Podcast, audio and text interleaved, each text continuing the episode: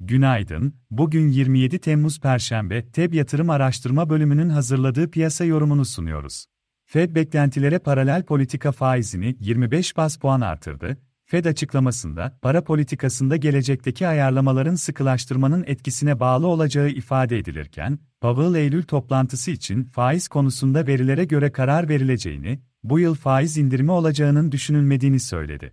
FED sonrası fiyatlamalara bakıldığında hisse piyasalarında bu sabah pozitif seyir görüyoruz. Son bir buçuk haftadır yükseliş eğiliminde olan dolar endeksi ve Amerika tahvil faizleri gevşiyor, ons altın fiyatı yükseliş eğiliminde bulunuyor. Dün karışık kapanış yapan Amerika endeksleri, bu sabah vadeli tarafta yukarıda, Asya borsaları pozitif açıldı, Avrupa borsalarının %0.5'e yakın yukarıda açılması bekleniyor.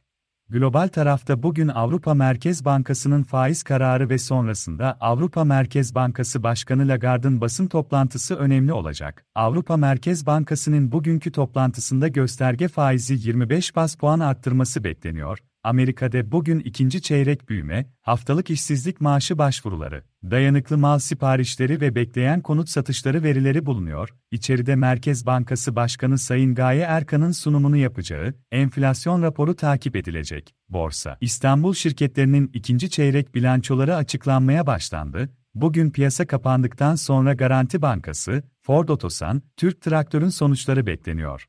Borsa İstanbul tarafında ise haftanın ilk iki günündeki satışların sonrasında dün pozitif kapanış oldu. BIST endeksi günü %2.10 yükselişte Türk lirası bazlı yeni bir rekor kapanışta 6743 seviyesinde tamamladı. Bugün de Borsa İstanbul'da olumlu bir seyir öngörüyoruz.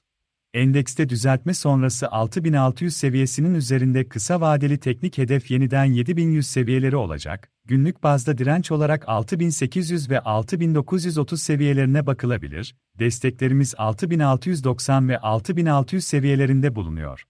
Hisse tarafında ise endekste yükselen hareket içinde teknik olarak kısa vadeli alım yönünde Aselsan, Biotrend Enerji, Deva Holding, Exxon Gıda, Emlak Gayrimenkul, Garanti Bankası, İndeks Bilgisayar, Koç Holding, Mavi Giyim, Özak Gayrimenkul, Türksel, Tofaş Fabrika, Türk Hava Yolları hisselerine bakılabilir, piyasaları değerlendirmeye devam edeceğiz.